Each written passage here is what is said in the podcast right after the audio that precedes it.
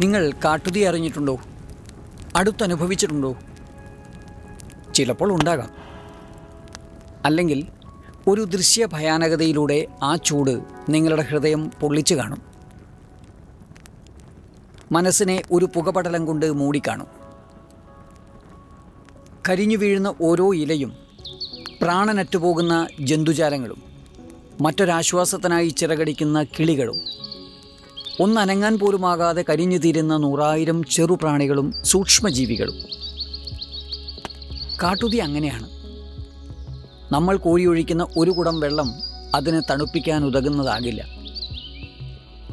ആ വിയർപ്പുകളും ആവിയാവുകയേ ഉള്ളൂ. ഈ ഭൂമിയെ ഈ പ്രകൃതിയെ പൊള്ളിച്ച് ഈ മണ്ണിനെ വെന്തുരുക്കി അത് കടന്നുപോകും. ആ പുകച്ചുരുളിനൊപ്പം കരിഞ്ഞുതീർന്ന പച്ചമാംസത്തിന്റെ ഗന്ധവും അകലെ ആകാശത്തലിഞ്ഞില്ലാതാകും പിന്നെ വീണ്ടും ഒരു മഴ നനവ് തട്ടുമ്പോൾ പുതിയ തളിരുകൾ പൊട്ടുമെന്നാശിച്ച് നമ്മൾ തനതാലസ്യത്തിലേക്ക് വഴുതും. ഇല്ല അങ്ങനെ ഒഴിഞ്ഞില്ലാതാകുന്നതല്ല ആ ദുരന്തം. നമ്മുടെ വയനാടൻ കാടിന് തീപിടിക്കുമ്പോൾ മാത്രമല്ല ആയിരക്കണക്കിന് മൈലുകൾക്കപ്പുറം ആമസോൺ മഴക്കാടുകളിലും ഓസ്ട്രേലിയയിലെ ന്യൂ സൗത്ത് വെയിൽസിലും തീ പടർന്ന് കത്തിയമരുമ്പോൾ നമുക്ക് ഇങ്ങിവിടെ ഈ കേരളത്തിലും ശ്വാസമുണ്ട്. അതെ പുതിയ പഠനങ്ങൾ പറയുന്നത് അങ്ങനെയാണ്. ഒരു കാട്ടുതീ ഉണ്ടാക്കുന്ന വിപത്ത് അവിടെ അമർന്നില്ലാതാകുന്നില്ല. അത് മൈലുകൾ താണ്ടി ആയിരക്കണക്കിന് മൈലുകൾ താണ്ടി ഈ ഭൂമുഖത്ത് മറ്റേതോ ദേശത്തുള്ളവരെ കൂടി അലട്ടും. അതെങ്ങനെയെന്നറിയണ്ടേ? പറയാം.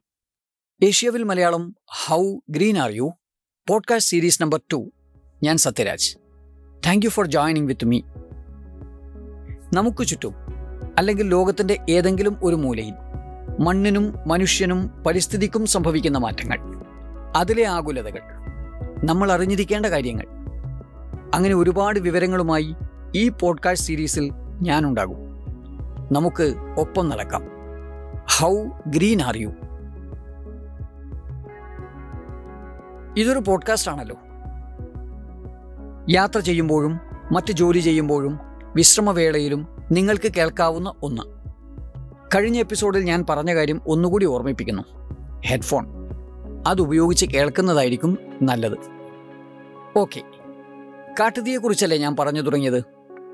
രണ്ടായിരത്തി ഇരുപത്തൊന്നിലെ ഈ ആദ്യവാരത്തിൽ എന്തിന് ഇതേക്കുറിച്ച് പറയുന്നു എന്ന് തോന്നാം. ഇവിടെ ഈ കേരളത്തിൽ നമുക്കൊന്നും ഉണ്ടായില്ലല്ലോ. അത്ര ഭയാനകമായ കാട്ടുതീ എന്നാകും. പക്ഷേ രണ്ടായിരത്തി ഇരുപത് അങ്ങനെ മറന്നുപോകേണ്ട ഒരു വർഷമല്ല. നിങ്ങൾ ഓർക്കുന്നില്ലേ? ആ ജനുവരി തുടങ്ങിയത് എങ്ങനെയാണെന്ന്?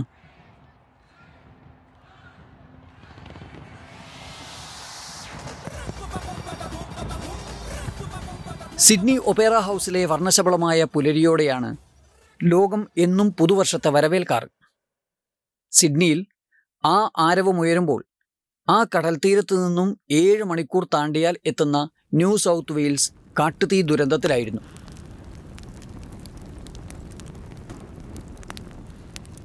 അതിനെ അതിജീവിക്കാൻ അവർക്ക് അടിയന്തരാവസ്ഥ പ്രഖ്യാപിക്കേണ്ടി വന്നു. ആ അടിയന്തരാവസ്ഥ മനുഷ്യർക്ക് രക്ഷ നേടാനുള്ള ഒരു താൽക്കാലിക ശ്രമം മാത്രമായിരുന്നു. അതുകൊണ്ടൊന്നും ഫലമുണ്ടായില്ല. ഓസ്ട്രേലിയൻ ബുഷ് ഫയർ ഒരു ലക്ഷത്തി എൺപത്തി ആറായിരം ചതുരശ്ര കിലോമീറ്ററിൽ ആളിപ്പടർന്നു. കേരളത്തിന്റെ അഞ്ചു മടങ്ങ് വലുപ്പം. കേരളവും തമിഴ്നാടും ചേർത്തു വെച്ചതിനേക്കാളേറെ മുന്നൂറ് കോടിയിലേറെ സസ്യജാലങ്ങളെ കരിച്ചു കളഞ്ഞു. നൂറ് കോടിയിലേറെ മൃഗങ്ങളെയും പക്ഷികളെയും വെന്തു വെണ്ണീറാക്കി. മനുഷ്യജീവൻ മുപ്പത്തിനാലേ നഷ്ടമായുള്ളൂ. ബ്ലാക്ക് സമ്മർ എന്നതിനെ അവർ വിളിച്ചു.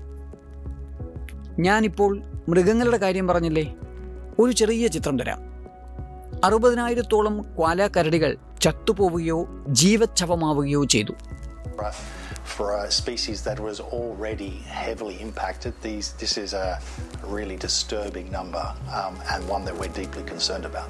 These numbers are really off the charts and they drive home the unprecedented nature. World Wildlife life Australia CEO Jamoto Morgan പറഞ്ഞത് കേട്ടില്ലേ ക്വാല കരടികൾ ചെറുതാണ്.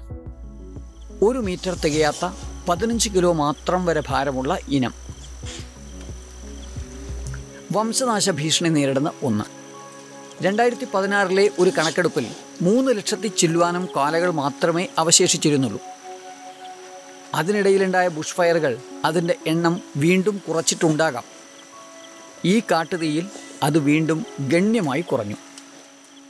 വംശനാശം നേരിടുന്ന എന്തൊക്കെ കാണും ഇങ്ങനെ? എത്ര വർഷം എത്ര അളവിൽ മഴ വേണ്ടിവരും ആ പച്ചപ്പുകൾ വീണ്ടെടുക്കാൻ? നമ്മൾ പൊതുവെ പണമൂല്യം കൊണ്ടാണല്ലോ എന്തിനേയും തിട്ടപ്പെടുത്താറ്? അതിന് എത്ര കോടി ഡോളർ മൂല്യം കണക്കാക്കാം? എനിക്ക് ഊഹിക്കാൻ പോലും കഴിയുന്നില്ല. ഒരു ജീവന്റെ വില. അത് മനുഷ്യനായാലും പക്ഷിമൃഗങ്ങളായാലും മറ്റെന്ത് ജീവജാലങ്ങളായാലും എങ്ങനെ എത്ര കണക്കാക്കാമെന്ന്. അതിനു മുമ്പ് നമ്മൾ കണ്ടതായിരുന്നു ആമസോൺ മഴക്കാടുകൾ വിഴുങ്ങിയെത്തി. രണ്ടായിരത്തി പത്തൊൻപതിൽ ഇരുപത്തിരണ്ടര ലക്ഷം ഏക്കർ വനം കത്തിനശിച്ചു എൺപതിനായിരം തീപിടുത്തങ്ങൾ ആ വർഷം മാത്രം അവിടെ ഉണ്ടായി. രണ്ടായിരത്തി ഇരുപതിൽ നാൽപ്പത്തിനാലായിരം കൂടി ഉണ്ടായി. ഈ കണക്കുകൾ ബ്രസീലിലെ national institute of space research തയ്യാറാക്കിയതാണ്. പക്ഷെ ബ്രസീൽ പ്രസിഡന്റ് ബോൾസനാരോ കത്തുന്ന തീയുടെ മുന്നിൽ നിന്ന് അത് നിഷേധിച്ചുകൊണ്ടേയിരുന്നു. Que no meu entender pode I am under the impression that it could have been set by the NGOs. മാധ്യമങ്ങളും വിദേശ ഭരണകൂടങ്ങളും കള്ളം പ്രചരിപ്പിക്കുന്നു എന്നായിരുന്നു ബോൾസിനാരോയുടെ വാദം. ഭരണകൂടങ്ങൾക്ക് നിലനിൽപ്പിന്റെ രാഷ്ട്രീയം പ്രധാനമാകാം. പക്ഷേ അത്തരം കള്ളങ്ങളുടെ പുറത്ത് ലോകത്തിന്റെ അതിജീവനം സാധ്യമാകില്ലല്ലോ. ബ്രസീൽ ബൊളീവിയ പരാഗ്വേ പെറു ഇവിടെ എല്ലാം വ്യാപിച്ചു കിടക്കുന്നതാണ് ആമസോൺ മഴക്കാടുകൾ. അതിൽ കൂടുതലും ബ്രസീലിൽ. രണ്ടായിരത്തി ഇരുപതിലെ വേനൽക്കാലത്ത് കാലിഫോർണിയയിൽ നാൽപ്പത്തി ഒന്ന് ലക്ഷം ഏക്കർ കാട് കത്തിത്തീർന്നു. ചരിത്രത്തിലെ ഏറ്റവും വലിയ കാട്ടുതീ കൊളറാഡോയിലും ഉണ്ടായിരുന്നു. വാഷിംഗ്ടണിലും ഒറിഗോണിലും ഉണ്ടായ തീപിടുത്തങ്ങൾ യു എസിന് ഒരു അഭൂതപൂർവമായ ദുരന്തം സൃഷ്ടിച്ചു. അൻപത്തി ഏഴായിരത്തിലേറെ തീപിടുത്തങ്ങളിലായി ഒരു കോടി ഏക്കർ വനം യു എസിൽ കത്തിത്തീർന്നു എന്നാണ് U S national inter agency fire centre പ്രസിദ്ധപ്പെടുത്തിയ കണക്ക്.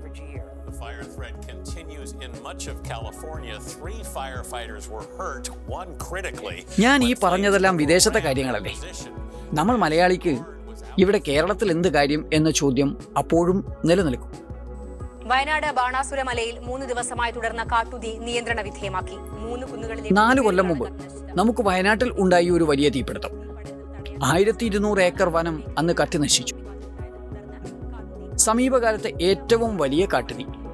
അതിനു മുമ്പുള്ള അഞ്ചു വർഷത്തെ കൂടി കണക്കെടുത്താൽ ആറായിരത്തിലേറെ വ്യത്യസ്ത തീപിടുത്തങ്ങളിലായി ഇരുപതിനായിരത്തിലേറെ ഹെക്ടർ വനം ഇവിടെ കത്തി നശിച്ചു. പിന്നീടും തീപിടുത്തം ആവർത്തിച്ചു. അത്ര വലുതല്ലാത്തതിനാൽ നമ്മൾ അതിന്റെ ഗൗരവം വേണ്ടവിധം മനസ്സിലാക്കിയോ? പക്ഷെ ഒന്നും നടന്നു. പരസ്പരമുള്ള പഴിചാരലുകൾ. വയനാട്ടിൽ കാട്ടുതീ ഉണ്ടായതിന്റെ പേരിൽ വനം വകുപ്പ് വേട്ടയാടുകയാണെന്ന് വടക്കനാട് ജനകീയ സമിതി. വയനാട്ടിലെയും അതുപോലെ തന്നെ മുതുമല കാട്ടുതീ അകലെയല്ല. നമുക്ക് അടുത്തുണ്ടെന്ന് ഓർമ്മിപ്പിച്ചതേ ഉള്ളൂ. കെട്ടടങ്ങുന്നതോടെ തീരുന്നതല്ല അതിന്റെ ദുരന്തവ്യാപ്തി എന്നാണ് പുതിയ പഠനങ്ങൾ. കാട്ടുതീ പുകയ്ക്ക് പകർച്ചവ്യാധികൾ ഉണ്ടാക്കാൻ കഴിയുന്ന സൂക്ഷ്മാണുക്കളെ വഹിക്കാൻ കഴിയുമെന്ന് ശാസ്ത്രജ്ഞർ ഇപ്പോൾ മുന്നറിയിപ്പ് നൽകുന്നു. ഈ സൂക്ഷ്മാണുക്കൾ തീപിടുത്തമുണ്ടായ ഇടങ്ങളിൽ മാത്രമല്ല ഉണ്ടാവുക. ആയിരക്കണക്കിന് മൈൽ ദൂരം അവ സഞ്ചരിക്കും എന്നാണ് സയൻസ് ജേണലിൽ രണ്ടായിരത്തി ഇരുപത് ഡിസംബറിൽ പ്രസിദ്ധീകരിച്ച പഠനത്തിൽ നിരത്തുന്ന തെളിവുകൾ. കാട്ടുതീ പുക ശ്വസിക്കുന്നതിലൂടെ ഉണ്ടാകുന്ന ശ്വാസകോശ ഹൃദയരോഗ പ്രത്യാഘാതത്തെക്കുറിച്ച് പല പഠനങ്ങളും നേരത്തെ വന്നിട്ടുണ്ട്. വായുവിലൂടെയുള്ള മൈക്രോബ്സ് അഥവാ സൂക്ഷ്മാണുക്കളുടെ ഈ സഞ്ചാരത്തെക്കുറിച്ചുള്ള കണ്ടെത്തലുകൾ പുതിയതാണ്. തീപിടുത്തം മണ്ണിന്റെ ഘടന മാറ്റുമ്പോൾ കോക്സിഡിയോയിഡീസ് എന്ന ഫംഗസ് വായുവിലൂടെ സഞ്ചരിക്കും എന്നാണ് കണ്ടെത്തൽ.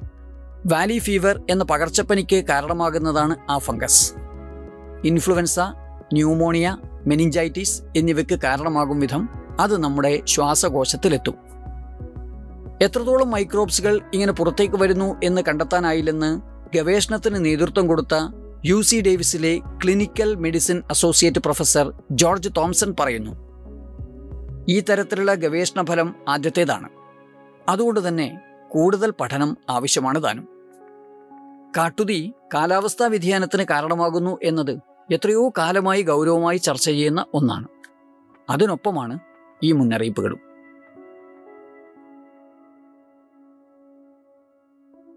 ഹൗ ഗ്രീൻ ആർ യു ഈ എപ്പിസോഡ് ഇവിടെ അവസാനിക്കുന്നു.